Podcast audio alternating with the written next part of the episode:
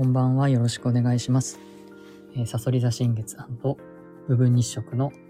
えー、祈りと癒しのライブということで、えー、今日はこのライブ中にサソリ座新月の、えー、っと、タイミングを迎えることになるかと思いますので、皆さんで一緒にそのタイミングを迎えれたらなと思います。ので、ちょっともう少し待ってみます。49分かな ?48 分か49分だったと思います。ちょっと、確認しよう。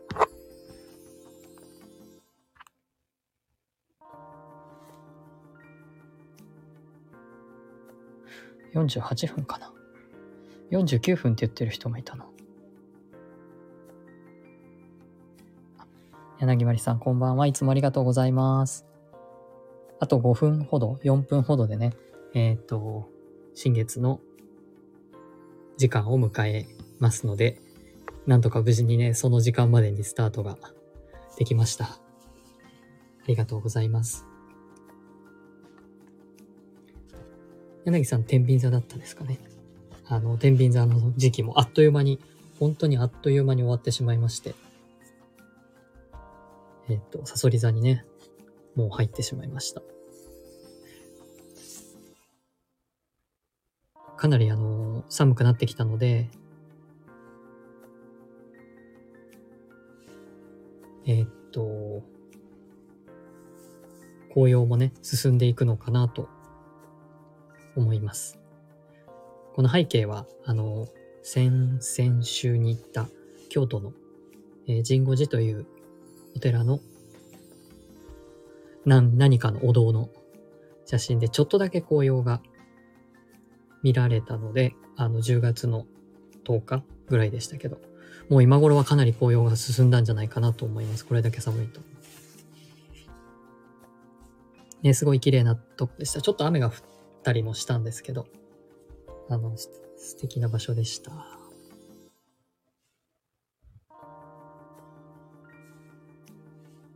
ありがとうございます。もう少しね。えっと、新月は、あのー、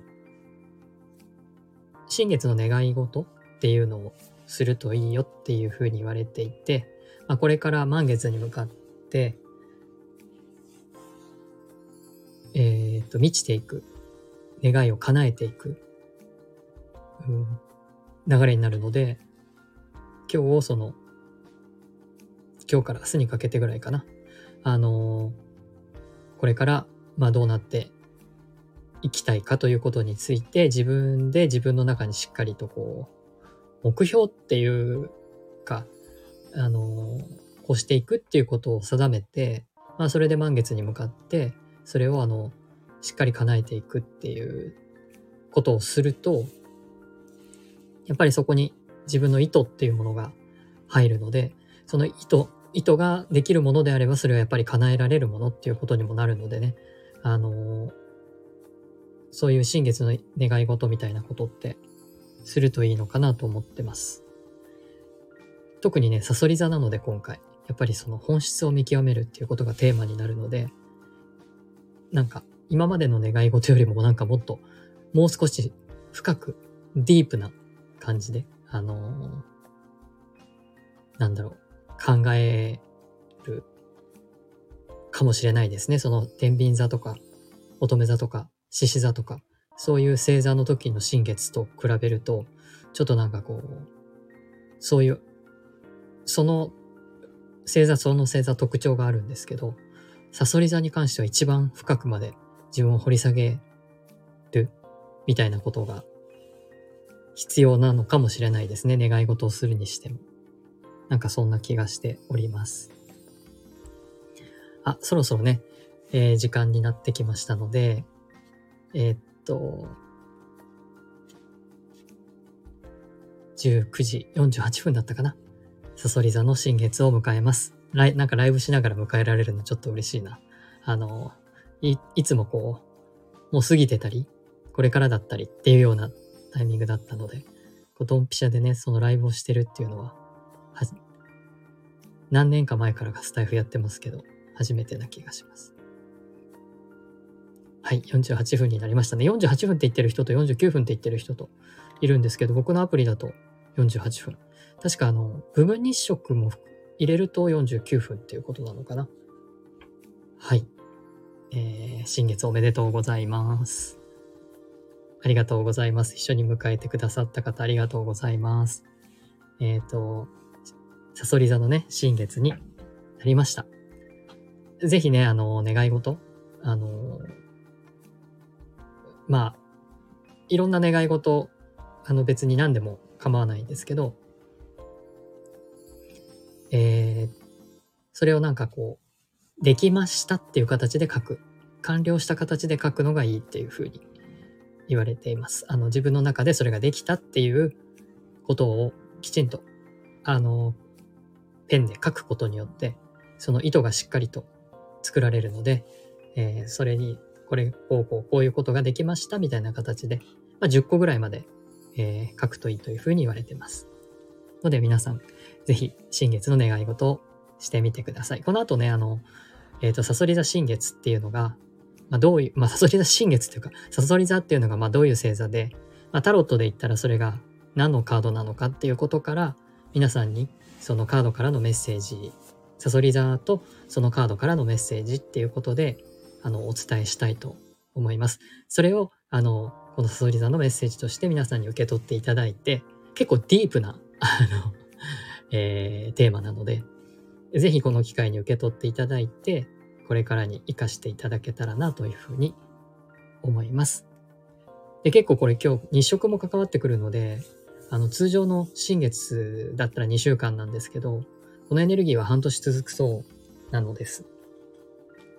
なので、半年後っていつだろう ?4 月の終わり？あの、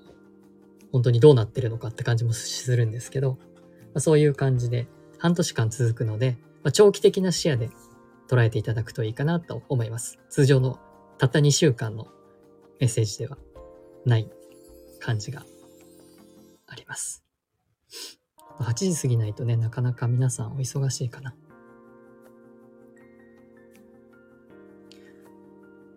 皆さんね、あの、何時頃のライブだとね、あの、聞きやすいとかありますか？やっぱ8時過ぎとか9時過ぎの方がいいんですかね？平日は特にね。あの、お忙しい時間なんです。なのかもしれないです。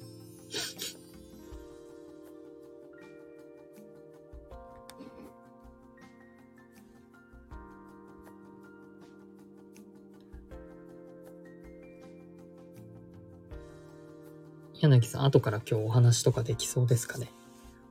ちょっと最初はあの、皆さんにへのメッセージというか、のお話を30分ぐらいしようと思ってますので、その後もしよかったら上がってください。可能でしたらね。あの、難しい状況でしたら、あの、大丈夫な、あの、コメントで大丈夫です。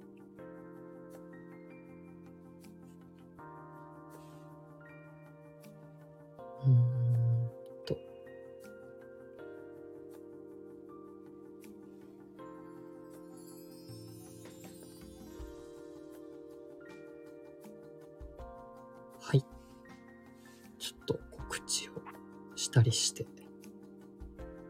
えー、っと。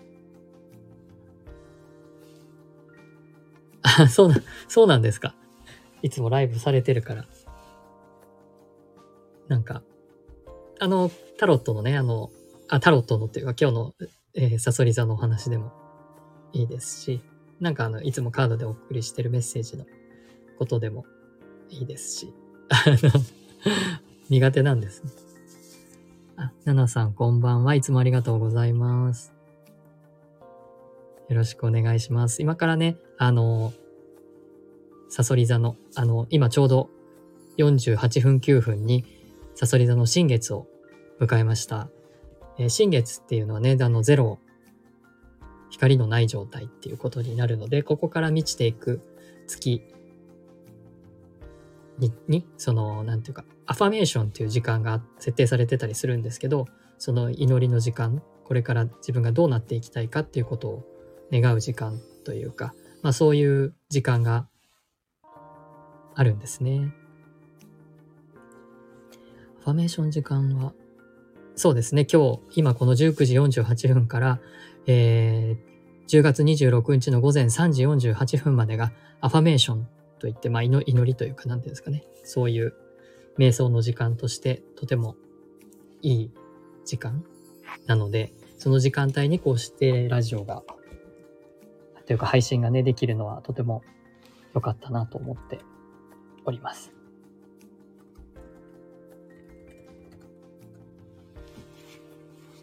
じゃあね、えー、っと、誓いっていうんですかね。先生とか、まあそういう意味な、祈りというよりはフォーメーションって。なので、ご自身の中でね、自分はどういうふうに、えー、これからなっていきたいかっていうことについて考えるのにはとってもいい時間に、体のようですので、あの、ぜひこれを聞きながら、えー、これからどうなっていきたいかっていうことのヒントになればと思います。えー、あ、お知り合いなんですね。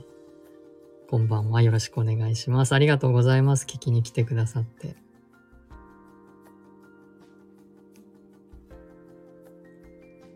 はい。では、えー、っと、これからね、さそり座の新月を迎えてということで、えー、皆さんに、あのー、こう、これまではその個々にカードを引いてメッセージをお伝えするっていう形だったんですけど、あの、この新月の、あ、サソリ座の新月は、このメッセージをですね、えー、っと、今ここに来てくださってる方に、あるいはこれを、あの、後からでも聞いてくださってる方に向けて、皆さんに向けて、あの、ちょっと、今、もうお伝えしたんですけれども、えー、日食も含むので、結構半年間の影響ということになるので、結構大きなメッセージなので、まあ、皆さんにね、この、えー、サソリ座の、えー、タロットでは、えー、死神というカードですけど、そのカードのメッセージとして、えっ、ー、と、お伝えしたいと思います。結構ね、長いスパンの、えっ、ー、と、影響ということにもなるので、え、その意味をね、皆さんに、こう、受け取っていただけたらなと、あ意味というかメッセージをね、受け取っていただけたらなと思います。なので結構長期なので、このライブ自体ちょっと参加できなかったとして、数日後にこのアーカイブとして、アーカイブで聞いてくださったとしても、まあ、かなり長いスパンの意味なので、あの、聞いていただいたのが新月を過ぎていたとしても、あの、聞いていただく価値はあるかなというふうには思います。はい。で、えっと、僕がね、使っているのはウェイト・スミス・タロットというカードです。で、そのダイアルカナには、あの、それぞれ惑星や星座、えー、この世界を作り上げている4元素が当てはめられておりまして、えー、今もちょっと話しちゃったんですけど、今回のサソリ座というのはね、タロットの13番、ダイアルカナ13番の死、もしくは死神というカードになります。なので、そのお話をしたいと思います。で、あの、僕個人的にはですね、このサソリ座に入る直前ぐらいから、いろいろと自分に対してサソリ座のメッセージである、この変容っていうテーマが結構重くのしかかってきた感じがありましたが、皆さんどうだったでしょうか？えっと、サソリ座のテーマっていうのはね、変容っていうのは自己変容です。えー、つまりその死と再生みたいな意味があります。で、えー、っと、サソリ座はね、その潜在意識のすごく深いところを象徴するので、かなりこの根本的な変容、ガラリと変わるみたいな、あの、ものを意味してます。なので、まあ、死と再生のような、あの、自分が根本的に変わるというような体験のイメージですが、皆さんね、そういう何か、あの、そういう感覚が届いているでしょうか。で、あの、前回のね、あの、お羊座の満月とか聞いてくださった方は、あの、お話を少ししたんですけど、この星座っていうのは陰と陽っていう、その、能動性と受動性っていうエネルギーの星座が交互にやってくるようになっています。で、えー、この一つ前の天秤座というのは能動的なエネルギー、風のエネルギーだったんですけれども、えっと、このサソリ座というのは、えー、水のエレメントなので、えー、陰のエネルギー、受動性のエネルギーに変わります。だから意識が天秤座の時には外に向いて外に向いてこう人間関係をバランス取っていくという、えー、意味だった、意味というかメッセージだったんですけど、悟り座は今度は内側に向いていく。陰のエネルギーなので、自分の内面に向いていくという、えー、星座になります。で、しかもその、サソリはかなりディープな内面の最も深いところまで降りていって、その根本にある最も大切なものとか、かけがえのないものは何かっていうことを、えー、探り、まあ、それととことん向き合いなさいというようなメッセージがそもそもあります。サソリ座の女とか言ったりするのもね、まあ、そういう、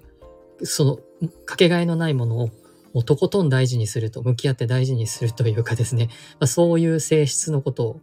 言ってるのかな。その深い愛みたいなものを指してるのかもしれないですけど、そういう言い方をするときには、まあ、そういうふうにして、たった一つのかけがえのないものと、とことん向き合うみたいな、まあ、そういう、えー、性質をサソリ座は表します。で、あの、さらにね、その奥深く入り込むっていうのは、まあ心理学的に言うと無意識とか潜在意識とか、まあそういう領域になるんですけれども、そこに入り込むためにはね、やっぱり苦しみっていうものがあると思います。えー、なぜならその心の奥深いところには、あの不安とか恐怖とかトラウマとか嫌悪のような自分があの普段生活してる上で、えー、無意識に抑圧した、えー、自分の醜い部分見たくない部分、まあそういうものを押し込めてるというふうに考えるんですけど、心理学では。あの、そういうものにもね、触れざるを得ないぐらい奥に入り込むからです。あ、こんばんは。ありがとうございます。え、っと、今ね、サソリ座のあの性質、え、っと、サソリ座の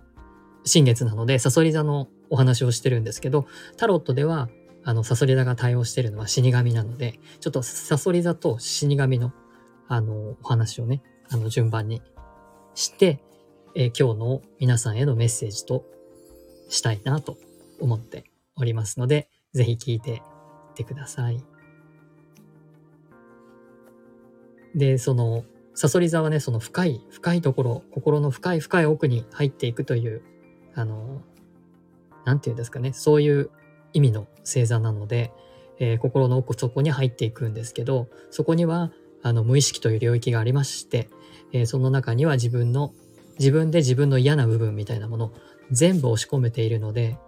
その、例えば天秤座とかの時は外に向いているので、全くそんなとこには触れないんですね。で、その前の乙女座っていうのは、目に見える世界を象徴するので、自分の肉体とか、目に見える身近なところ、まあ、そういうところら辺を表しています。内面には入らないんですね、この二つの、前の二つの星座は。で、この後の伊手座もまた外に向いていくので、全く自分の内面という方向性はないんですけど、この水の星座エレメントであるサソリ座というのは内面へ、内面へ入っていくという、あの、性質があり、えっ、と、一番奥に入っていくというものなので、そういう無意識とか、えー、潜在意識みたいなところにも触れていくことになるんですね。で、タロットのプロセスですね、大アルカナの、あの、以前お話しした Fool's Journey というね、愚者の旅の、えー、成長プロセスに当てはめるなら、えっ、と、自分で作ってきた自分の仮面、自分の、自分はこういう人っていうキャラクター、えー、まあそれを仮面と言ったり、アイデンティティと言ったりもするんですけど、あるいは外面っていう風に言ってもいいかもしれない。そういう外面のいい自分と、そうではない、えー、醜い自分があるいやらしい自分のこう、隠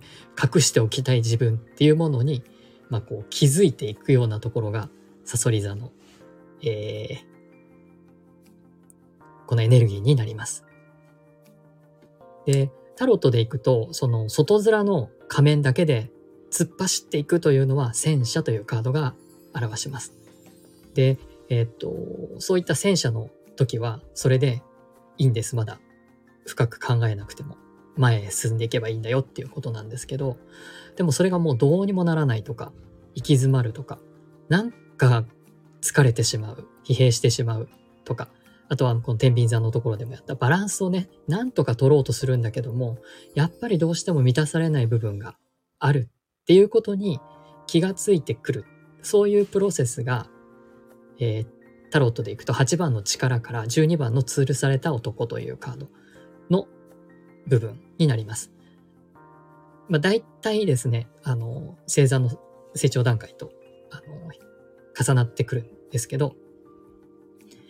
えー、一部ね、星座じゃないものにも、惑星にも対応するので、全部が星座通りにしてはないんですけど、あの、そういう風にして、だんだんこう、えー、成長から成熟へと意識が変わってくる。そして結構なディープな成熟に到達するのがこのサソリ座っていうカードです。だから自分の外面だけで、なんていうんですかね、格好つけて生きることは、限界があるんだということに気がついて、もっと自分の満たされない深い部分にあるもの、それも、ちょっと醜いとか弱いとかかっこ悪いんだけども、自分であると認めてあげようよって、それも愛してあげようよってするのが、あの、サソリ座なんですね。で、その新たな自己のあり方に目覚めることでもあります。要はその、かっこつけてたとか、え、なんていうか、外面を良くしてた。えー、嫌な部分を全部削ぎ落とした表面的な自分だけを自分としているのは、やっぱ疲れてしまうとか、なんか満たされない状態であると。でも、そういう部分に、あ、そうではない部分、醜さ、弱さ、汚さ、うん、なんていうかな。そういうドロドロした部分みたいなものも自分の一部であるというふうに、えー、してあげることで、えー、新たな自己のあり方に目覚めるということです。これは、その、表向きの外面のかっこいい自分だけを自分だと思ってた生き方と、生き方の死なんですね。死っていうのは、ですです。この死神の死ですね。そういう生き方は終わりです。けれども、要は全部その無意識の部分に隠してた。隠したい自分みたいなものも含めて自分であるという意味では、というふうな認識の仕方をするという意味では、新たな自分の誕生の可能性も秘めてます。えー、かつての自分のあり方はもう限界。でも、それで終わりではなく、まあ、それが始まり、新たな始まりへの準備となるんですよっていうのが、まあ、こう、サソリ座と、この死っていうカードが持ってるメッセージです。かなり深い話になるので、なんて言うんですかね。ある程度、酸いも甘いも経験してきた方とかね、えー、いろんな、あの、経験をしてきた方でないとなかなか到達し得ない境地かもしれないですね。タロットのこの13番、まあ、この後、節制悪魔と星と繋がっていくんですけど、こう、10代とかではなかなかね、この境地っていうのはなかなか難しい。20代でも、まあ、いろんな若くしてね、いろんな経験されるアスリートの方とかもいろいろいらっしゃるし、アスリートでなくてもね、若くて、こう、すごい経験をする方もいらっしゃるので、一概に年齢では区切れないんですけど、やっぱりこの死神とかサソリ座のテーマっていうのは、なかなかね、こう、かなり成熟した感性を求められるような、あの、境地を意味するカードであり星座だなと思います。で、ここからちょっとね、死神とか死の、えー、意味についてのお話に入っていくんですけど、その、外面とかね、えー、何ですか、自分が作ってきた自分のキャラで、キャラの生き方にどっぷりハマっている人っていうのは、えー、それがとてもうまくいってたりとか、すごい成功を収めちゃったりとか、なんだろう、それがすごく自分だっていうふうに信じて疑わない、思い込んでいる人にとったら、その違和感とか自分の弱さや醜さを認める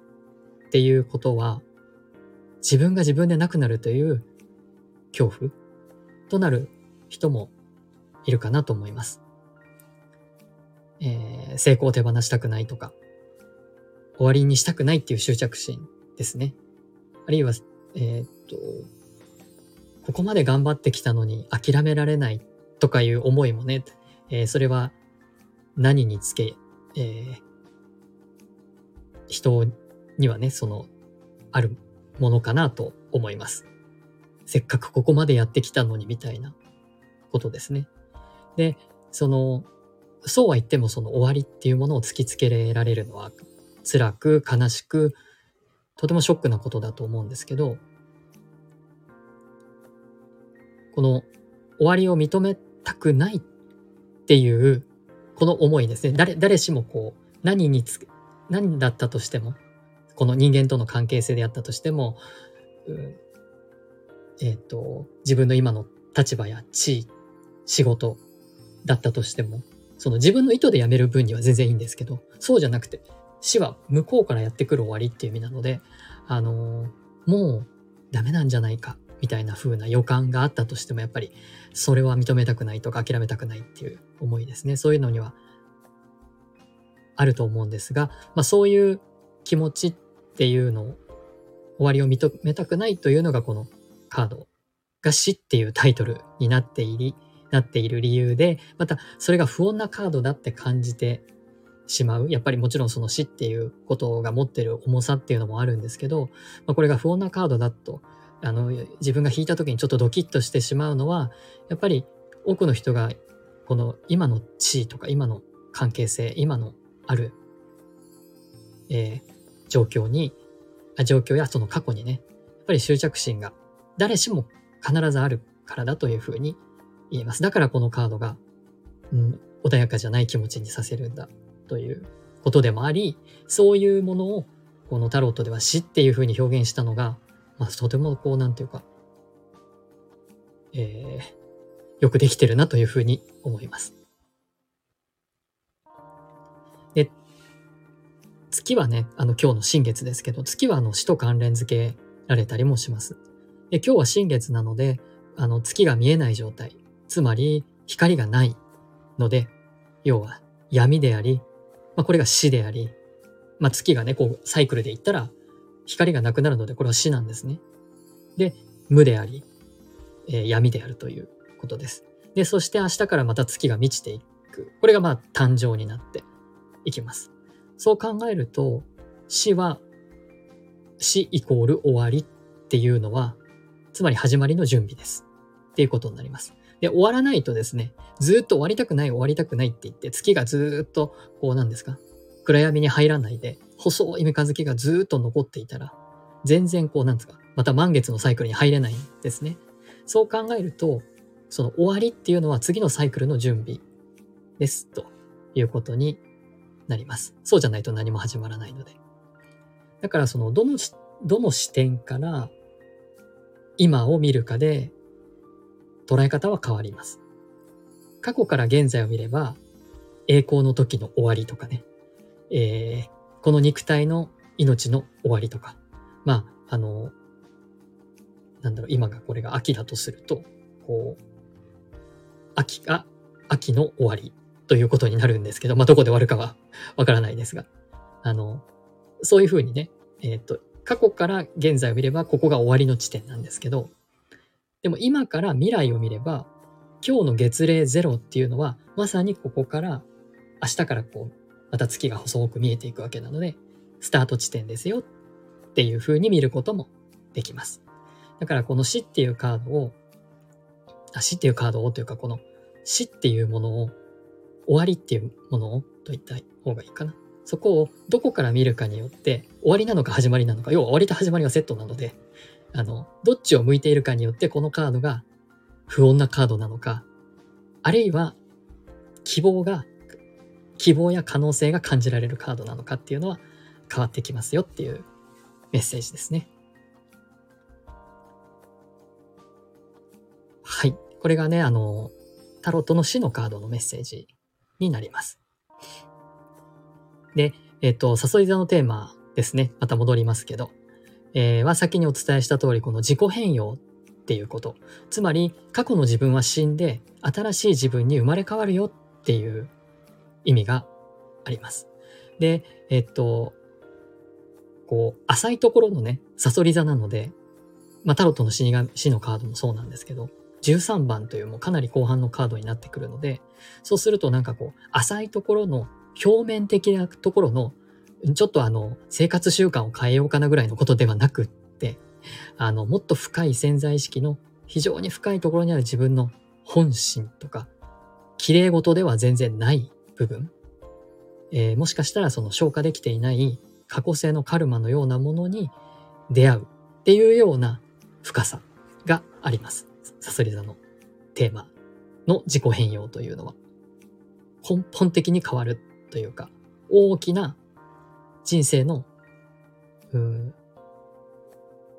人生の捉え方の変化みたいな、まあ、そういうものが、そういうものに関わってくるような、あの、テーマになります。もちろん、あの、毎年サソリ座の時はやってくるので、あの、その、毎年毎年そんな激変するかどうかっていうのはもちろん人によりますけれども、えっと、それぐらい、その、この12ヶ月の中のこのサソリ座っていうテーマっていうのは、根本的に自分自身の大きな変化の時というようなことを表しており、死というカードはそれを表しています。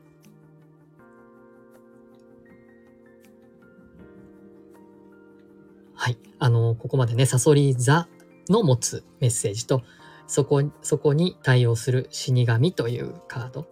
が持つメッセージを結構あの、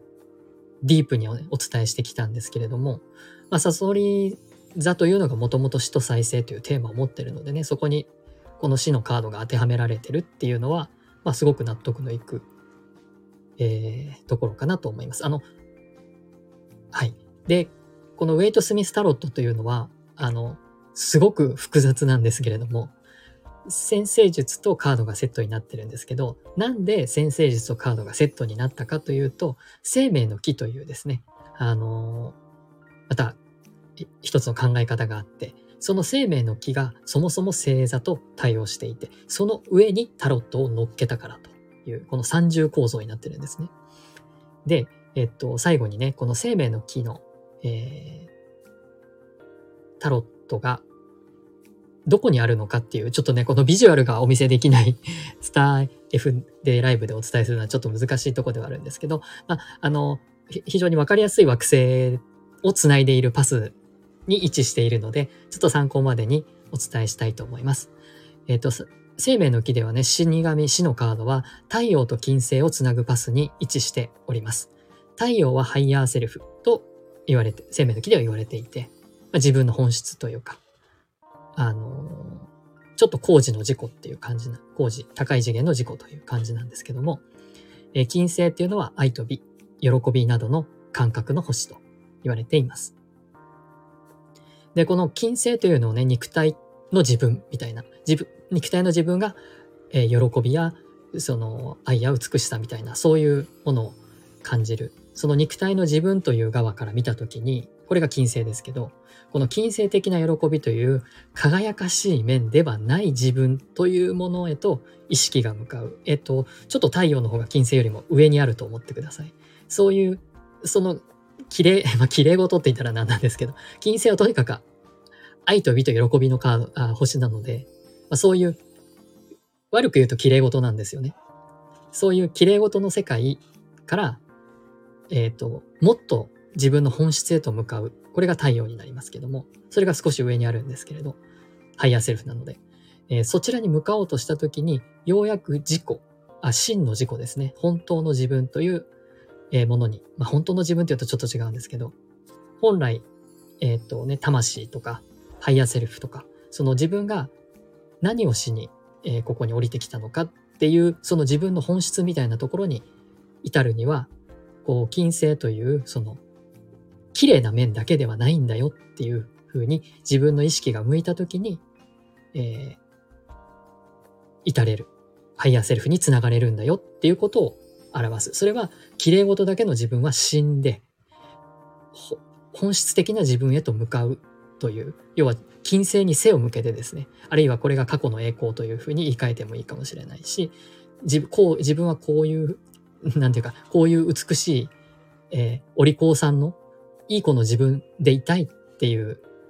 悪い、なんかこう汚いとか醜いとか、おどろ、おどろしい、欲深いとか、そういう、そういうダークな自分は自分とは認めたくないみたいなことを思っている自分ですね。これが金星の自分だとすると。そちらに背を向けて、えー、新しい、あ、まあ新しいっていうかね、本質的な自分に自分もちゃんと認めていこうという方向性になる。これが死と再生という、えー、ことを意味するという形で生命の木ではその場所にこの死というカードが置かれています。ここがサソリ座の場所になります。そういうふうにね、あの生命の木に当てはまってるということでもあります。なのでね、えっ、と、まあ、僕が使っているこのウェイト・スミス・タロットっていうのはこの生命の木と星座とタロットがこう三位一体なので、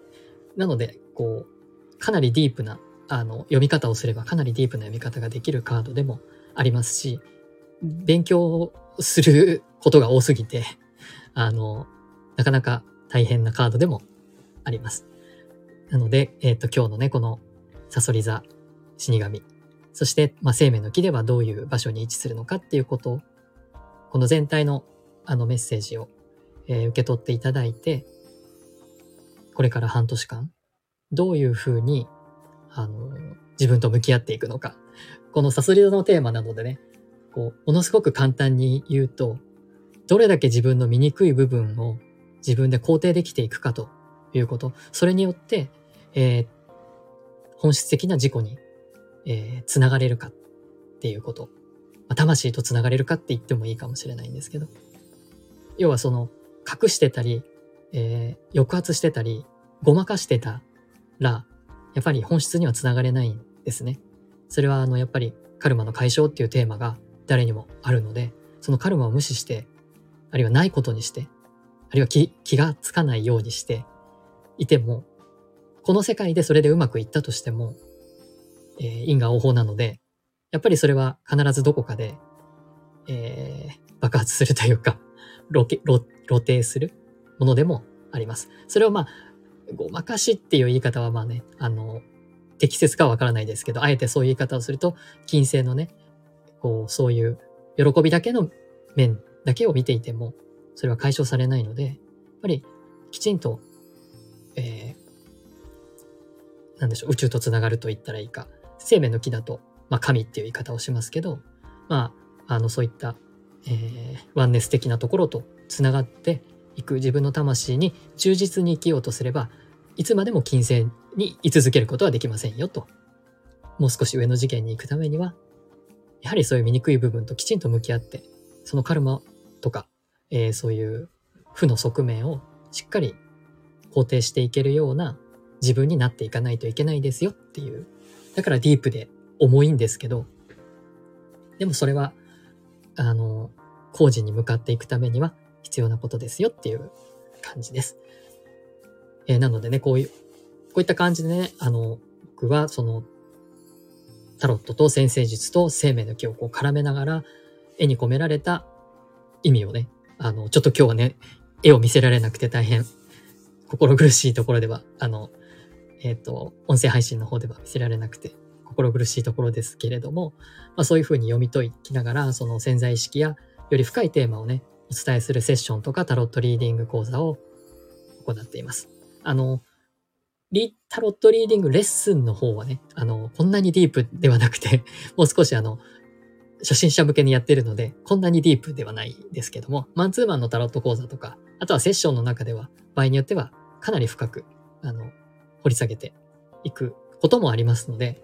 もしあの、興味を持っていただけたら、あの、この今のライブがアーカイブになった後に概要欄に、あの、リンクを貼っておきますので、まあ、あの、興味があればね、何をやってんだっていうのを、ぜひアクセスして見てみてください。はい。ちょっとね、かなりディープなお話、まあ、ディープなお話というか、ディープな星座なのでね、あの、深いお話になったかと思いますけれども、何かご質問があれば、あの、ぜひコメント、もしくは、えー、っと、なんだっけ、少しお話のできる方は話して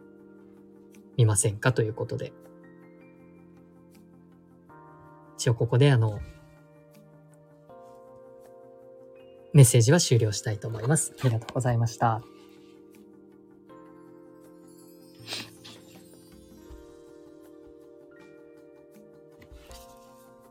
あ、ありがとうございます。ごめんなさい。ちょっとなんかコメント見れてませんでした。じゅんさんこんばんは。そして、ゆりさんこんばんは。さそり座なのでお邪魔してみました。ありがとうございます。興味ありやさんこんばんは。いつもありがとうございます。さそり座さんなんですね。あの、どこら辺からね、聞いてくださってたかわからないですけど、何か質問あれば、あの僕の、まタロットが専門なので、え先生術は専門じゃないんですけど、えっ、と、何かね、その、サソリ座と死神のカード、死のカードでご質問あれば、ぜひぜひ、コメントか、お話ができれば嬉しいです。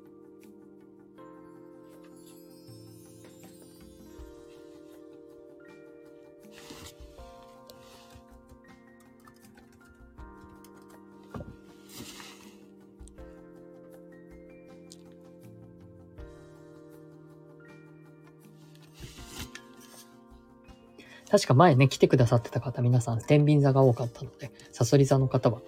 あんまり、いな、ゆりさん以外いらっしゃらないかもしれないですけど。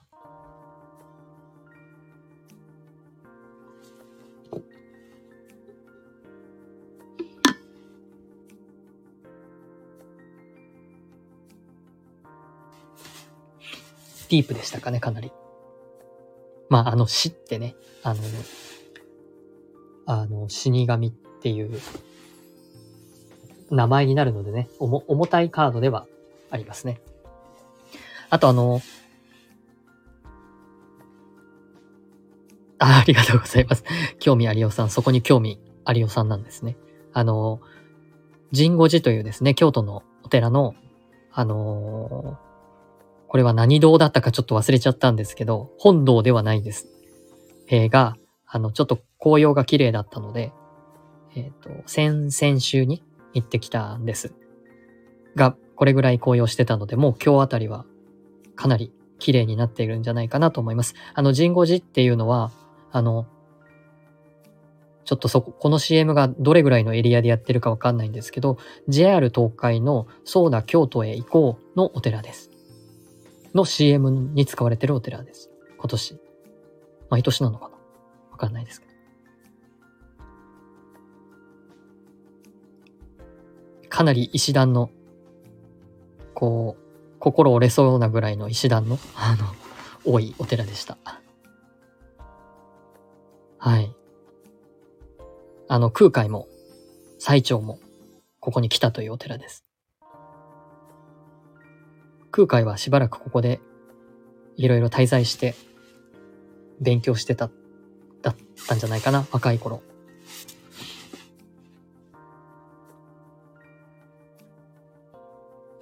ても素敵なお寺でした。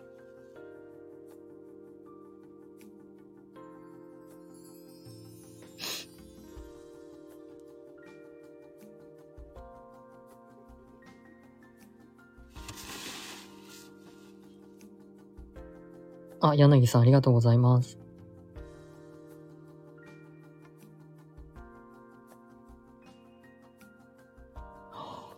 すごい、そうなんですね。へえ。一年自分と向き合うっていうのは、すごいことだと思います。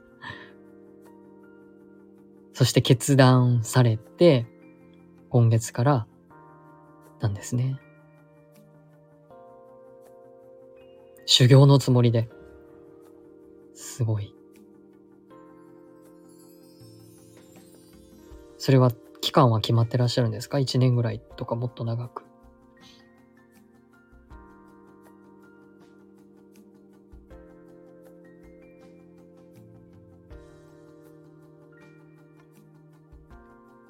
今月っていうことは10月っていうことですね。ああ、そうなんですね。期間は決めず。メンターってすごいですね。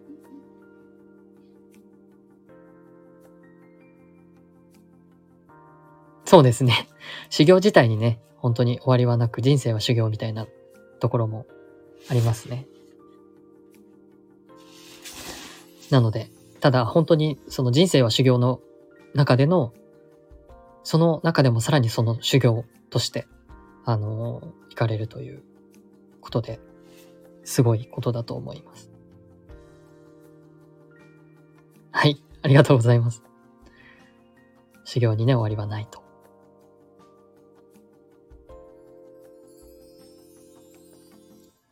なるほど。この時期。この時期。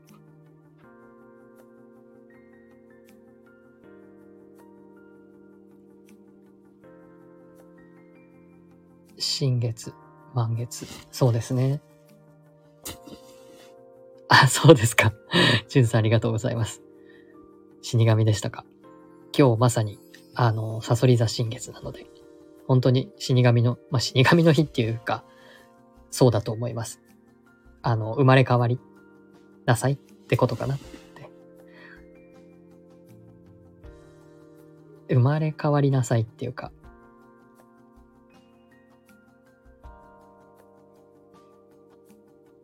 変化の時だよっていうことですね。タロットだと一番よく使うキーワードは変化の時かな。終わりの予感っていうこととか。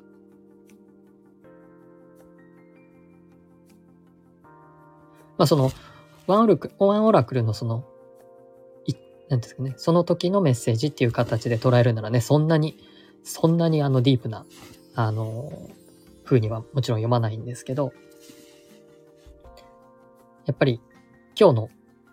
エネルギーが日食もあるということで半年続くっていうこともあって、なのでね、今日柳さん受け、あ、受けてというか聞きに来て、最初から聞いてくださってて、そのメッセージ自体は約半年間続く。まあ、有効って言ったらいいかな。なんていうか、そのエネルギー自体は半年間続くので、まあ、少なくともここの半年間の間に、やっぱりいろんなものに向き合って、自分が大きく変わっていかれるのかなって、サソリ座の満月の頃には大きく変化されていくのかなっていう感じがしますね。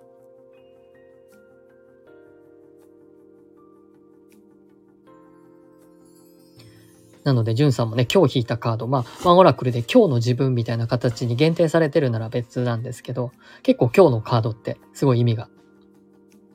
重いというか、長い影響があるかカードかなと思います。どういう、あの、あれで引いたのかっていうのはわからないですけど、意外にね、あの、重要なテーマではなかろうかと。ま、ましてやそれが死神であるならば、サソリ座からのメッセージじゃないでしょうかと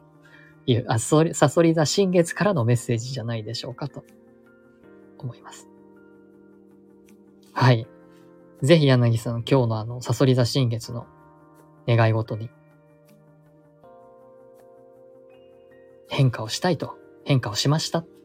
書いていただくと、まあ、どどういうふうにっていうのをもちろん、あの、具体的につけていただいてもいいんですけど、そういうふう、その変化をしましたと、できましたと、やり遂げましたと、まあ、そんな感じでね、書いていただくといいんじゃないかと思います。今ちょうどアファメーションの時間なので、あの、この後ね、まさにそのえっ、と、今月からのその、お仕事によって、こうなりましたっていうような感じ。で、紙に書いておくと、まあ、なくさないようにしていただく必要はあるんですけど、後から見直すことができるので、例えば次の伊手座新月の時、そしてサソリ座満月の時、で、今日が日食だったので、ちょうどこの半年後ですね。サソリ座満月ぐらいになると思うんですけど。まあそういう風にして、あの、折々振り返ることができたりするんですね。それによって自分のさっきおっしゃってた変化とか成長っていうのが見えるので、可視化できるので、それであの書いていかれると、そのずーっと例えば変わらないで、毎回新月同じことを書いてたら、全然達成できてないっていうことで、それやっぱ見直した方がいいってことになるし、あの、すごく毎回書くことが違っていれば、それはあの達成してるから変わっていくということである、あればもちろんいいことだと思いますし、どんどん自分のこう、目指すものが変わっていってるっていうことかもしれないですし、とにかく振り返れるので、いずれにしても書いておかれるっていうのはいいんじゃないかなと思います。あ、ビジョンボードに、すごいですね。それは素晴らしい。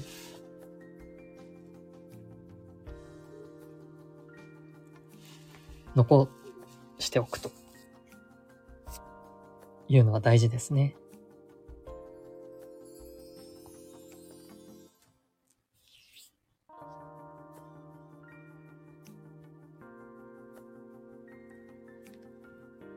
サソリ座新月のね、メッセージは、あのちょっと終わってしまった、お伝えしてしまったんですけど、何か他の方でもご質問あれば、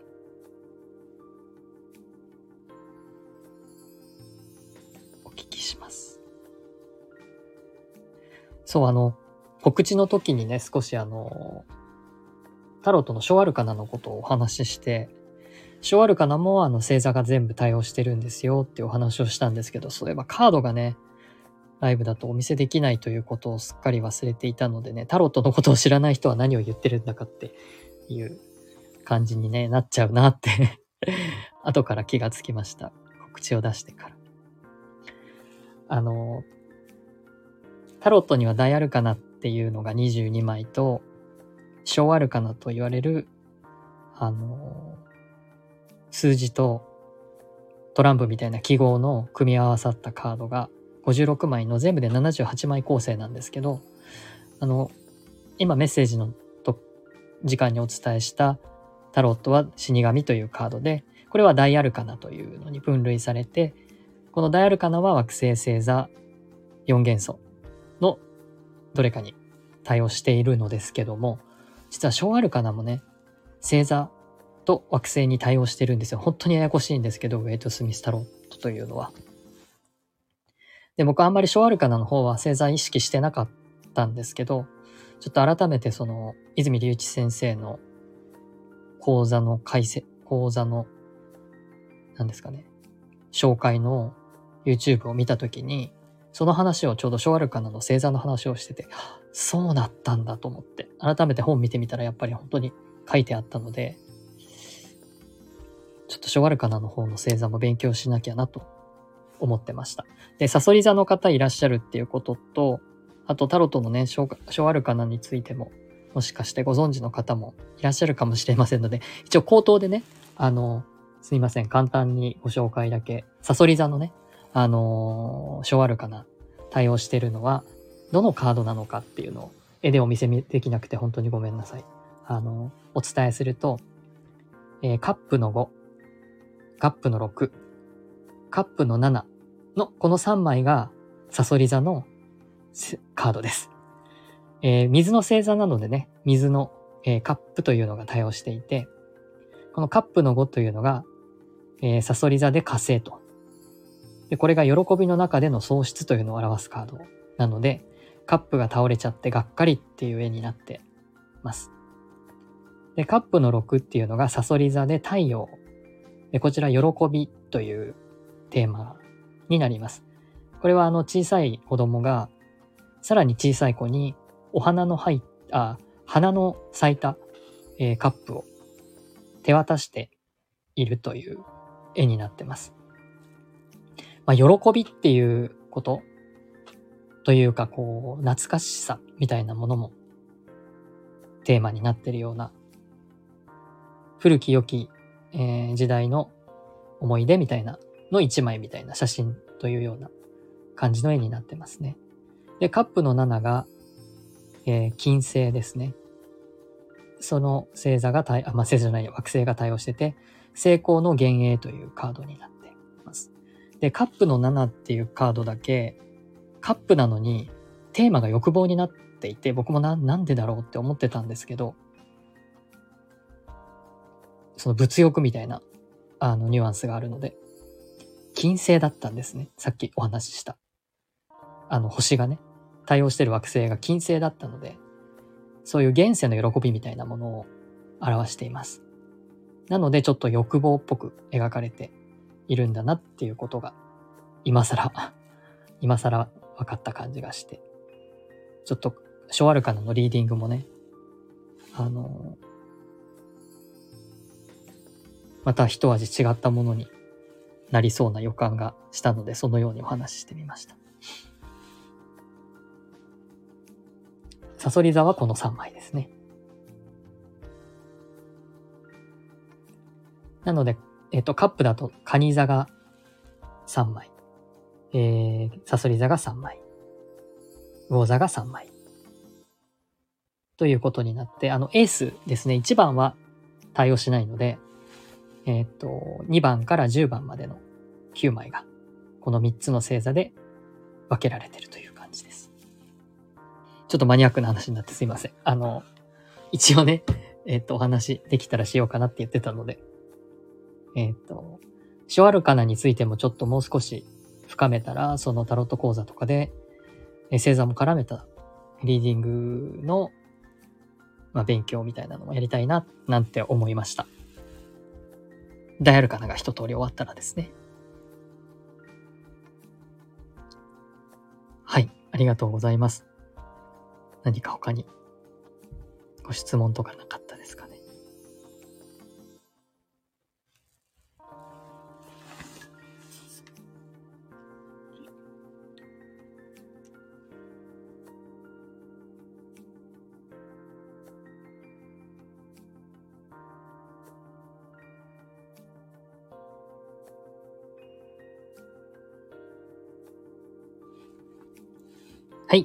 すいません。興味ありおさん、何かご質問ないですか？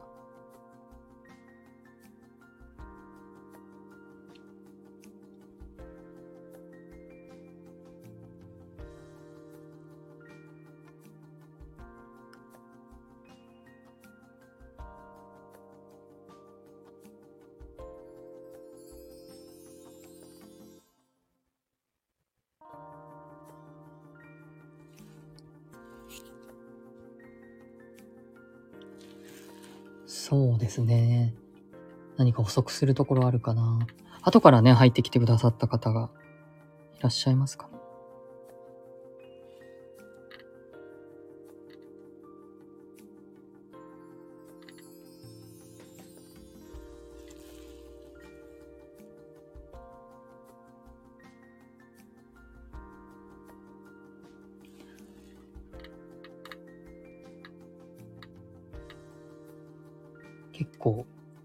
ディープにお話ししましたけど、こう、サソリ座はこう内向き、そして次の伊手座はまた火のエネルギーに変わるので、外向きっていう風にね、外、中、外、中とこう交互にね、あの、星座っていうのはやってくるので、やっぱり、えー、っと、その時のエネルギーにある程度こう、うまく乗っていくっていうか、使っていくっていうのはすごく大事なのかなというふうには思います。あ、柳さんありがとうございます。ほう。タロットはよくわからないのですが、最近オラクルカードに惹かれ、3つほど、すごいですね、3つ。メッセージをもらってますが、オラクルはやられてます。あのー、名前なんだったかな。日本の密教カードというカードを持ってます。これがオラクルカードになるかなと思います。ちょっと最近ね、使えて、全然使えてないんですけど、あの、日本の密教の仏様の、あの、写真と名前が、書いてあるカードで、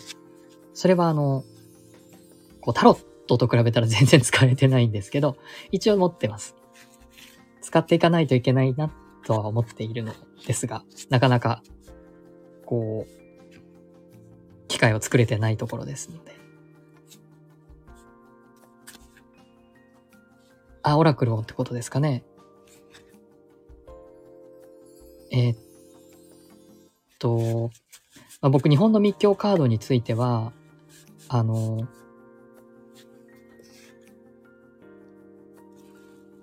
あ、じゅんさんありがとうございます。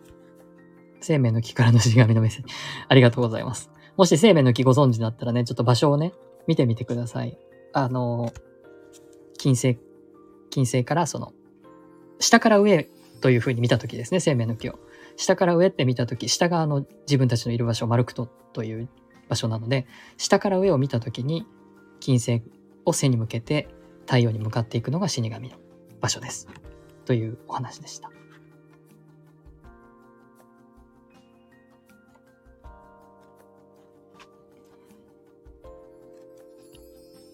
一応解説を読むということと、その、ただ解説がですね、実はあんまり好きじゃなくて、この密教カードについては あ。解説というか、この、なんて言うんですか、これ。一言メッセージみたいな。の仏様からのメッセージとして書いてあるのが、どうしても自分の中で全然腑に落ちなくて、そもそもその、例えばこの大日の如来という仏様が持っているそもそもの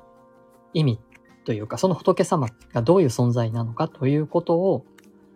えー、っと、まあ、自分なりにね、調べたりして、えー、そちらで、えー、メッセージを受け取るっていうようなやり方をしているので、ちょっと邪道なやり方なんですよ。なので、なんか全然参考にならないかもしれないんですけど、そのオラクルカードの、やっぱ作者の、えー、意図とかメッセージっていうのがあると思いますので、そのメッセージをまずはそのまんま受け取ってみるっていう感じなんですけど、特にオラクルカードは、むしろその絵が持っている、うん、エネルギーとか力とかをもっと自分の好きなように読むのがいいんじゃないかなって僕は思ったりします。オラクルに関しては。その人が好きで、作者がね、好きで、その人のメッセージを受け取りたいっていうことであれば、もちろんその解説書っていうんですかね。それを、あの、読むといいんですけど、そうじゃなくて、オラクルカードを自分なりにリーディングしたいとか受け取りたいって思う場合は、そのカードの絵かな多分絵の力があると思うんですよね、オラクルだったら。から、あの、目についた絵の場所とか、色とか、形とか、そういうところをで、その、漫然とこう、全体の解説を読むというより、その場所の自分なりの意味を、こう、受け取、勝手に受け取られてもいいんじゃないかなって思います。まあ、人のね、その、こう、律儀な性格の人はやっぱり解説をきちんと読んでっていう風にしたい人ももちろんいるでしょうし、そうじゃなくて、もうオリジナルで読みたいっていう人もいると思うので、あの、どちらでも全然好きな方でいいと思います。全然いいと思います。オラクルだったら余計にね。あの、もちろん作者の意図っていうのはあると思うんですけど、やっぱり自分なりのアレンジとか解釈ってすごく大事じゃないかなと思います。それがインスピレーションとか、エネルギーのキャッチする、なんて言うんですかね。すごく大げさに言えば消化体ですね。目と目の間にある。あの、そういうところからキャッチする何かみたいなものを鍛えるのが、やっぱリーディングだったりすると思うので、その、エネルギーとしては消化体がキャッチしたりとか、えー、っと、インスピレーションとしてはちょっとどことは言えないですけど、インスピレーションとしては、その絵が自分の過去の何かとか、もっと言えば前世の何かとかとこう、シンクロしたりするっていうこともあり得るじゃないですか。そうするとその、書いてある解説を超えていくと思うんですよね、もっと。そういうのが、鍛えられるのがオラクルカードだったりタロットカードなので、あの、最初のうち慣れないうちは解説を読んでっていうことで全然いいんですけど、ある一定の水準まで来たらそれを超えていくっていうのはすごく、それこそまた、ある意味修行になるんじゃないかなっていう、魂とつながる修行になるんじゃないかなと思います。以前ね、ちょっとあの、ど、どのようにしてその魂とつながるのかっていうことをご質問いただいたことがあったんですけど、今日その答えとなるようなあのお話をさっき、ね、生命の木のお話の時にまあ、太陽がハイヤーセルフなのでっていうことでお話ししたんですけど、このオラクルカードとかを使ってタロットでもいいですけども、そういうリーディングをするということで、ものすごく大げさにスピっぽく言えばね、エネルギーを読むことなんですよね。そのカードが持ってる。エネルギーと自分と上、上のそのハイヤーセルフみたいなのが、こう、なんていうんですかね。つながるみたいな感じです。すごく大げさに言うと。というふうに考えて読んでみると、すごく面白いんじゃないかなと思います。なんかこう、最初は解説書を読んでみる。そして自分の感じたことを読んでみる。そして自分が繋がってるっていう感覚でもって受け取ってみるみたいな、なんかこう、だんだん上がっていく感じですね。あの、レベレベルが。でそのように自分のその見えないものを、まあカードは見える化してくれてるっていうふうに捉えてみる。見えないものを可視化してるのがカードだというふうに捉えていただければ、あの、それをキャッチするっていう訓練になるので、以前ね、興味ありおさんだったかな。お話ししましたよね。なんかこんなような、そのカードリーディングっていうのは。うん、何かこう、そういう見えないものをキャッチするトレーニングになりますよね、みたいなお話しましたよね。確か。僕がお邪魔した時かな。なんか、ねえお話しましたよね。確か。なんか今それをふと思い出しました。あ、素晴らしいですね。繋がってる気持ちで感謝したりって。いいと思います。なんていうか、こう、僕の感覚とかタロットのその、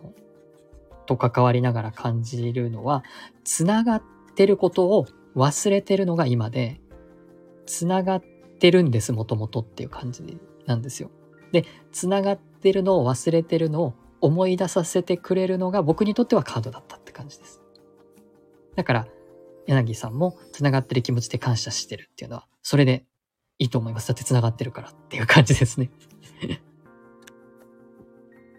あの、3つね、カードをお持ちということで、あの、どれもすごくご自身と相性がいいかもしれないし、で、これは相性がいいけど、これは相性が良くないっていうのもあるかもしれないし、そして、その相性が以前は良かったけど、今はこっちの方が相性が良くなったとか、なんかそういう変化もあると思うんですよね。自分の波動が変わっていくというか、周波数が変わっていく。それはあの、日によってとか、気分によってとか、いろいろあると思うので、まあそういう、せっかくね、3つもお持ちであるならば、いろいろそう試してみても面白いんじゃないですかね。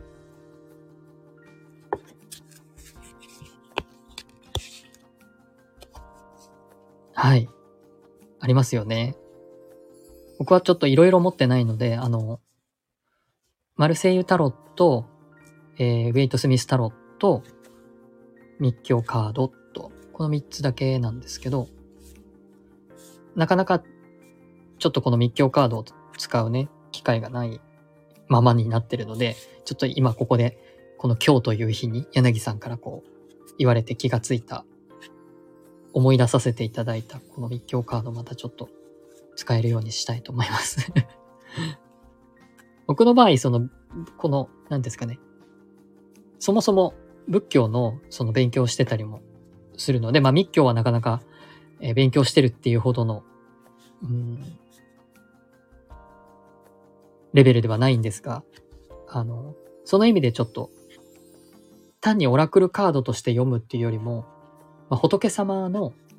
メッセージを受け取るみたいな、その仏様の勉強をしがてら、このカードを読むので、ちょっと普通にオラクルをこう感じるみたいなのとは、ちょっとやり方がね、違うので参考にはね、ならないかもしれないですけど、そういう風にして、あの、エネルギーをキャッチするっていう側面を、オラクルは大事にされるといいかなと思います。タロットはあの、500年の歴史があり、そして今日もお伝えしたように生命の木と先生術とタロットが合体してるので、なかなかね、あの、自由に好きなようにキャッチする前の、こう、前提条件として学ばないといけないことが山ほどあってですね、なかなか大変なんですけど、オラクルは多分、あの、そういうのってまあ、必要なカードももしかしてあるかもしれないですけど、よっぽどそれは必要ないのが良さなんです、オラクルの。と思います。ああ、そうですか。よかったです。ありがとうございます。全然オラクルカードを使えてない僕が言うのも、なんか、なんなんですけど。そうだと思います。あの、タロットと同じ面と、タロットにはない面がオラクルにはあるんですけど、その、ね、エネルギーをキャッチするっていうのは同じかなと思ってます。ぜひ、あの、なんて言うなん、なんていうかな。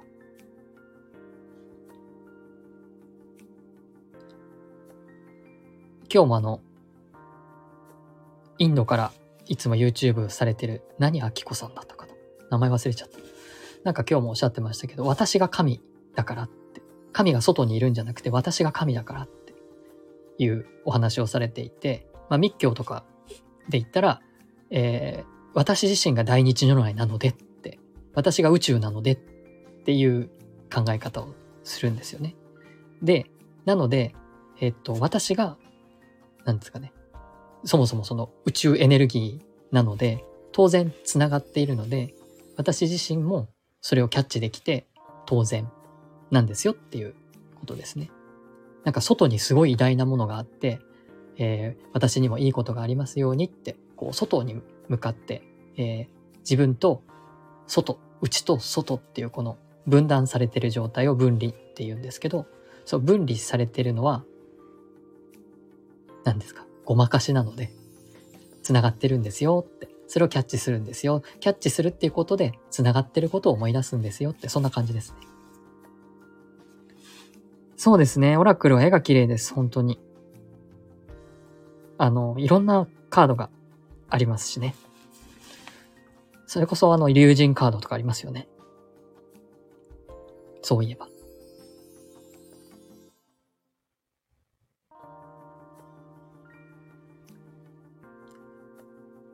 そういう絵を見て、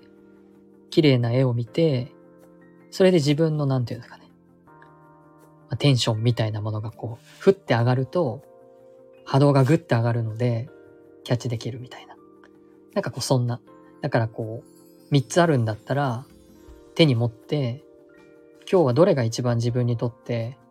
まあ、あの、お掃除の人じゃないけど、ときめくかなみたいな 感じ。こう、どれがこう、テンション上がるかなみたいな感じで、そのカードで今日は繋がろうみたいなのができるといいんじゃないでしょうか。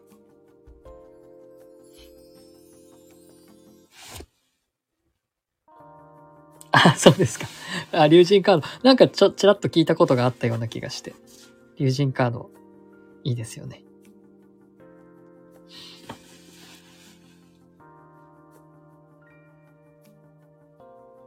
竜のエネルギーがときめく、ときめくんですね。そのエネルギー、まあ、いただいて、それこそ竜、竜神とか竜って滝？滝とか自然、水のイメージなので、まさに修行ですよね 修行のイメージです。竜神といえば。修験道のイメージです。その、竜神が、まあ、竜神のカードによって、あの、柳さんが竜神と繋がるから修行する気になるんだと思いますよ 向かっていくっていう。なんかそういう繋がりを感じますけど。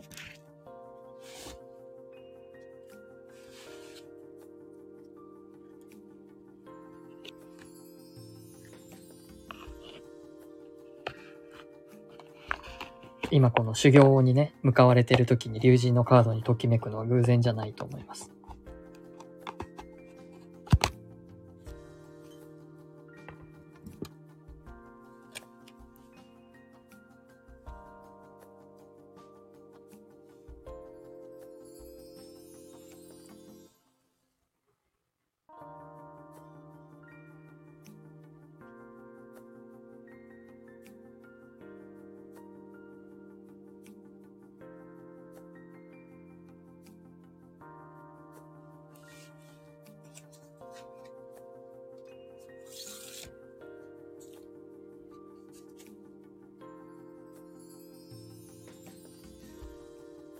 皆さんもね、オラクルカードをお持ちなんですかね。あの、オラクルカード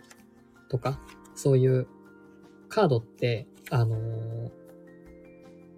すごくいいなと思うのは、えー、っと、手軽なところ。エネルギーって形がないんですけど、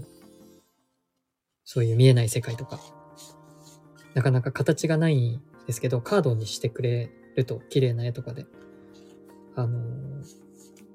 そこに一応可視化してもらえるので、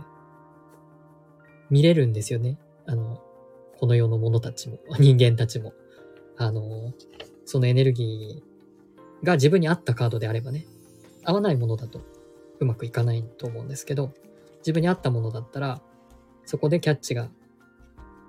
できると思うので、特にあの、人、人に対して、あの、お客様に対して読むわけじゃなくて、自分に読むのであれば、あの、本当に、ただこう、気楽に、ある程度、そんなにめちゃくちゃ高いものでもないし、気軽にこう引いて、そのリーディングができるっていう、なんかその手が手軽さとか、気軽さがすごくいいなと思います。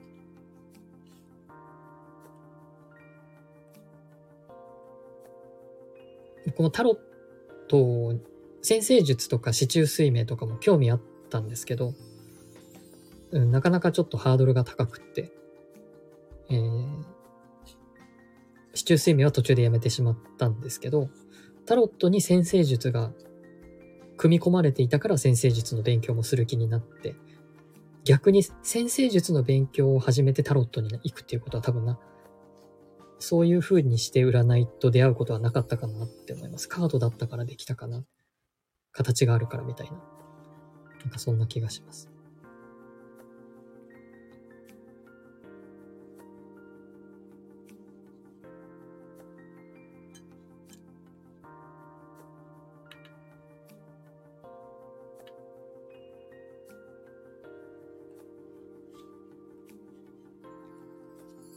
りがとうございます。ぜひ皆さんもね、あの、カードと親しんで、ぜひ、あの、ハイヤーセルフと繋がっていただけたらなと思います。で、まあ、これはね、その、魂と繋がるとか、ハイヤーセルフと繋がるとかね、そ、そ、そちらにももちろん、あの、とてもいいツールだと思いますし、えっ、ー、と、自分の使命みたいなものに気がついていくのも、まあさっきも生命の木のお話しましたけど、そういう自分の魂の使命に気がついていくのって生命の木は下から上に上がっていくっていう表現をするんですね。だからこの死神だと、金星から太陽に上がっていく。そして太陽からさらに木星へ、えー、土星へって上がっていくんですけど、その上上上がっていくことによって、どんどんその大元に近づいていくわけなので、当然その使命みたいなものがはっきりしてくるっていうことになります。だからまず、まずは何はともあれ、このハイヤーセルフになんとかたどり着かないといけないし、まあ、この生命の木を習ってる時に、このハイヤーセルフに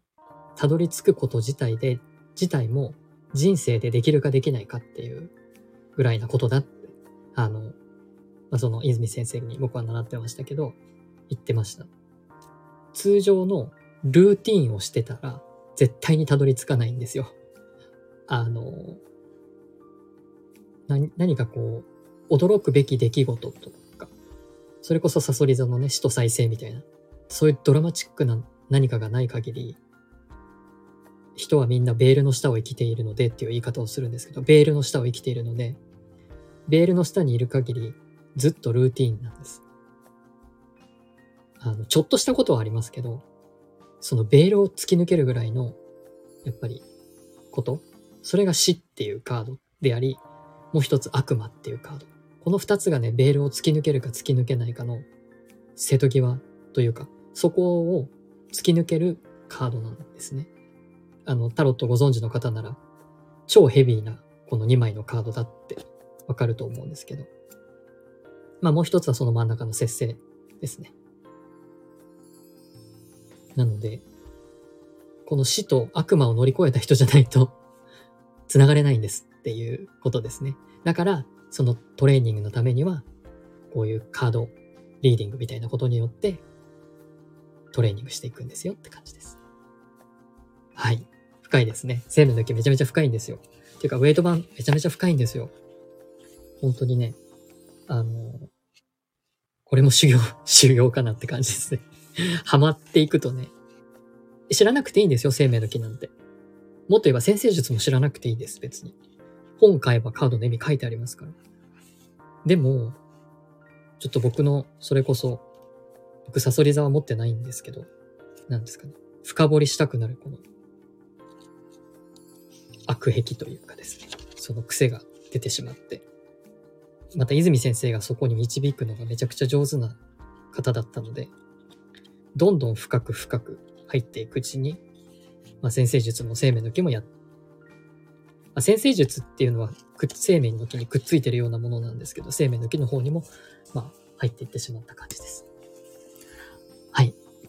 柳さんありがとうございます。カードを聞くの楽しみですよね。ぜひぜひ本当に楽しんでください。本当にあの、うーん、遊びのようじゃないですか。カード引くのって。でも遊びのようで実はすごい本質をつくので、えー、っと、いつもね、あの、メッセージ、あの、お伝えさせて、LINE でお伝えさせていただいてますけど、やっぱりそういうふうにきちんと受け取る、あの、力、十分終わりだと思うので、あの、オラクルで、ご自身でやって、腕、腕っていうか、なんですかね。正直正解はないんです。タロットでも、あの、オラクルでも。正解は、さっきそうだ、僕何を言おうとしたか、ちょっと話飛んじゃったんですけど、その自分が神であるとか、自分が本質であるとか、自分が大日如来であるとかっていうのって、要は正解は自分の中にしかないっていうことが言いたかったんです。話がさっき途中になっちゃった。あの、自分の出したものが正解なんですよ。しかし、要はその、僕たちがその教育を受けてくるときには、勉強して、先生が正解を持っていて、答え合わせして、丸か×かをつけられるっていうのは、本当に良くない教育、まあ良くない教育というか、それはそれであっていいんですけど、なんかそれが全てみたいなことになってしまってるのは洗脳なんですね。あなた方は万能ではないという洗脳です。でも本当は違うんですよ。答えは自分の中にあるんです、ちゃんと。で、そしてなぜならそれは自分がちゃんと繋がってるから、もらえてるはずなんです、正解を。だから自分は正解を絶対出せるんですよ。っていうことを思い出すっていうことでもあるので、あの、合ってるかな？間違ってるかなっていう考え方は基本的にはしなくていいものです。特にこういうオラクルみたいなカードは。その、ある程度の知識がないとできないっていうものもあるので、あの、そういうカードの場合はもちろん基礎知識があった方がより深く読めるからいいですけど、じゃあ、より深い読み方ができなければ不正解かって言ったらそんなことはないんですよ。正解です、それも。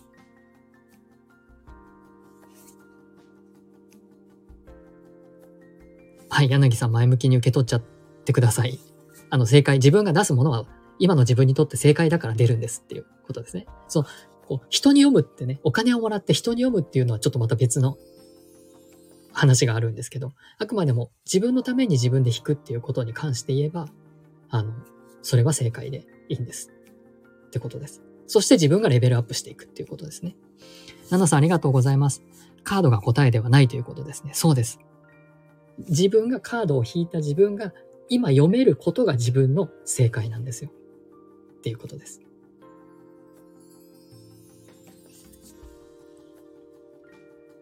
だからカードが合ってるかな？あカードは本当に私が読んだこの読み方で合ってるかな？間違ってるかな？って言って本を見る。あ、間違ってたみたいな風にする必要はないんですよって僕は思ってます。だって私には今日こういう風に来たもんっていう風に思えばいいと思います。本にはそう書いてあっても、今の私、あ今日の私にはこういうメッセージが来たんだからこれだって思えばいいと思います。あの、それができるようになってくると別に人にもできるようになっていくと思いますね。その自分の呼び方にちゃんと自分が肯定していけるってことであれば。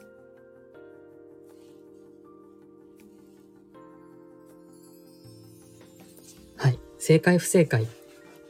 少なくとも自分に向かってリーディングを、自分へのメッセージをキャッチするのに、不正解っていうものはないですね。後から本を見て、その、あ、そういうの、のもあるのかっていうふうに、あの、思うことは全然 OK だし、そういうふうに知識を増やしていくっていうことは、いいことだと思うんですけど、あ、ダメだ、間違えた。また間違えたみたいな風に本を使わないでほしいですね。いいんです、その読み方でって思います。だからオラクルは、あの、本当に楽しんでやっていただきたいですし、タロットもまあ、まあまあ、あの、そういう形で、順番に、こう、知識をつけていきながら、弾きながらっていう感じでいいと思いますね。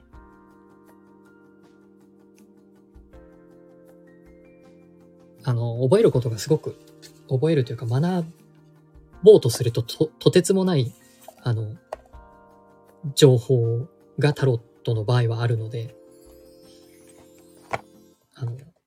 できるようになるまで待ってたら何年かかることやらって感じになっちゃうのでね。まずはそういうふうに。今日はここが私には響いたみたいなところが、あの、正解だと思います。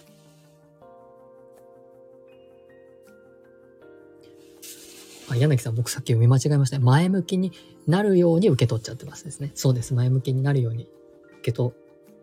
るっていう波動なんですよ、ご自身が。あの、前向きになるようなところをキャッチする波動ってことです。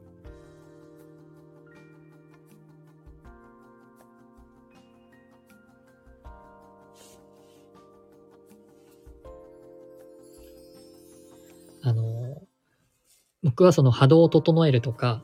瞑想風スピリチュアルタロットって言っています。あの、なんか当たるタロットとか、なんて言うんですかね。願いを、なんだろう、叶えるタロットとか、まあそういう、なんだろう、タロットの人って何て言ってるんだろうな。なんか、怖いほど当たるとか、まあなんかいろんなこうキャッチフレーズ皆さんつけてらっしゃると思うんですけど、僕の場合、その波動を整えるとか、瞑想するとかっていう言い方で言っているのは、まあそういうことなんですよ。前向きになるように受け取っちゃうような波動の状態で弾くから、そういうものをキャッチ、引き寄せるから、キャッチするから、整っていくっていう感じですね。だから、あ、カードの意味見て、ダメだ、間違ってる。がっかりみたいな風なことはしないし、僕がリーディングし、えー、なんだろう、セッションとかでリーディングするときには、まあ僕が読むから外れも何もないんですけど、なんですかね、その人に今必要なその人を整えていくようなメッセージを、こう、お話ししながらお伝えする。あるいは何も質問は受けないんですけど、それをブワーッとお伝えして、その人がキャッチしたもの、ところから、なんでしょう、整える方向に持っていくみたいな感じなんですよね。その根本には、そもそも自分が引いたカードの自分が読んだメッセージを否定しないっていうまあそういうこと、ことなんです。つな、つながっていく、つなげていく、つながっているっていうことを認識していくような形でカードを使っていくって感じですね。さすがサソリ座新月なので話が深くなりますね。さすがサソリ座だな。なんかこう、天秤座の時となんかね、すごく違う感じがします。お羊座とも。やっぱり。僕は自分が乙女座なので、うん、陰か陽かって言ったら陰なんですよね。で、太陽より月の方が好きなので、なんとなくこう、陰のイメージの方が、うん、居心地がいいんですよね。だから、なんか、サソリ座って、お羊座の回よりも、やっぱ話が深く入るのは、やっぱそういうエネルギーなんだろうなって思います。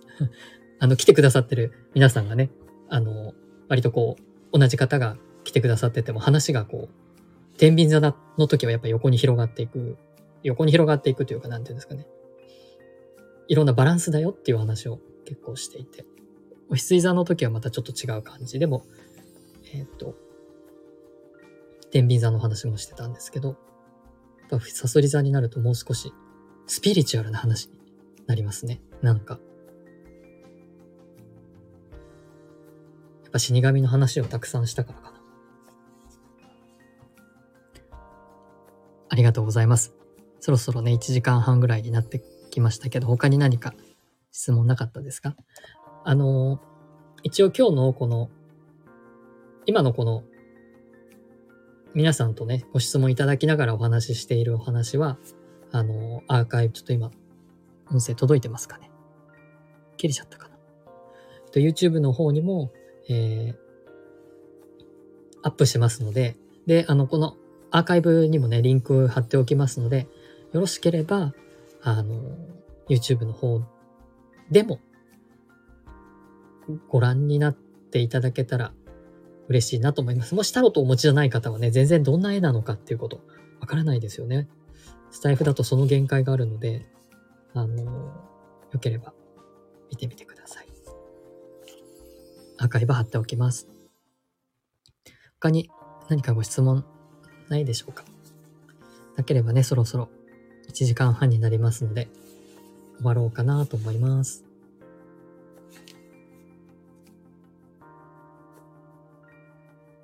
ありがとうございます。YouTube も見てください。そう、前向きな捉え方をね、悩める人にお伝えできるよ。本当にそうですね。あの、いつもね、柳さん、歌を歌ってくださって、あの、歌、歌ってくださってって言うんですけど、歌っておられて、チャンネルの方で。あの、明るい歌も音声の波動ですので、すごくいい波動が伝わってきます。そしてその前向きな捉え方を自分のね、そのいい波動っていうか自分が自分を整えられてる状況であれば、うんと、本当にその周りの人にその波動は、あの、伝わっていくので、あの自分の周りにね、何だったかな。本当かどうかね、僕も確認できてるわけじゃないんですけど、結構ね、大きいオーラみたいな魂みたいなのって、なんか自分の周り8メートルぐらいあるらしいんですよ。あの、魂ってそれぐらいの大きさなんだよみたいに言ってる人がいて、まあ8メートルかどうかは別として、とにかく自分のこの肉体だけが自分じゃないんですよね。その波動も入れたら、まあ数メートルは自分のこうテリトリーというかオーラっていうかあるんですね。だからその中に入る人たちってのは必ず影響を受けるんですよ。お互いに影響し合うんですね。だからその言葉で伝えられなかったとしても、たとえあの、もちろん言葉でも伝えて差し上げて全然いいんですけど、自分さえ整っていれいれば、いるだけでもう伝えてるんですね。その前向きな波動が伝えられてるんですね。逆に自分がすごいネガティブだと、周りに数メートルは自分のネガティブオーラが飛んでるんです。だから、あの、自分を整えておくってことは、あの、すごく大事かなと思いますので、ぜひそのためにカードを使ってみてください。ありがとうございます。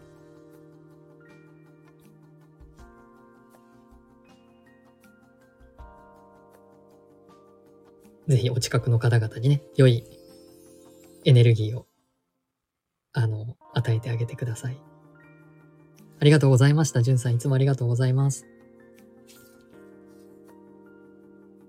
り、柳さんありがとうございます。すいません。リスさんがいっぱい。かわいいね。ありがとうございます。すいません。いつもいただいてばっかりでなかなか。じゃあ皆さん、あの、ぜひこの新月ね、えっと、願い事をしてみてください。そしてその願いが叶いますようにとお祈りしております。またちょっとね、いつかな、今度は。えー、っと、お牛座満月とかになるのかな、今度。いつだろう。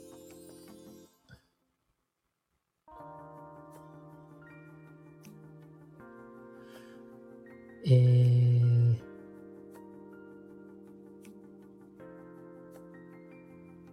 あれ？いつ満月なんだろう今日が25。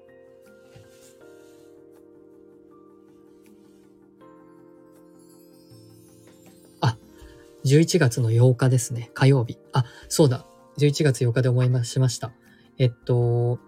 タロットリーディングレッスンのモニターさんですね。あ、間違えた。モニターさん。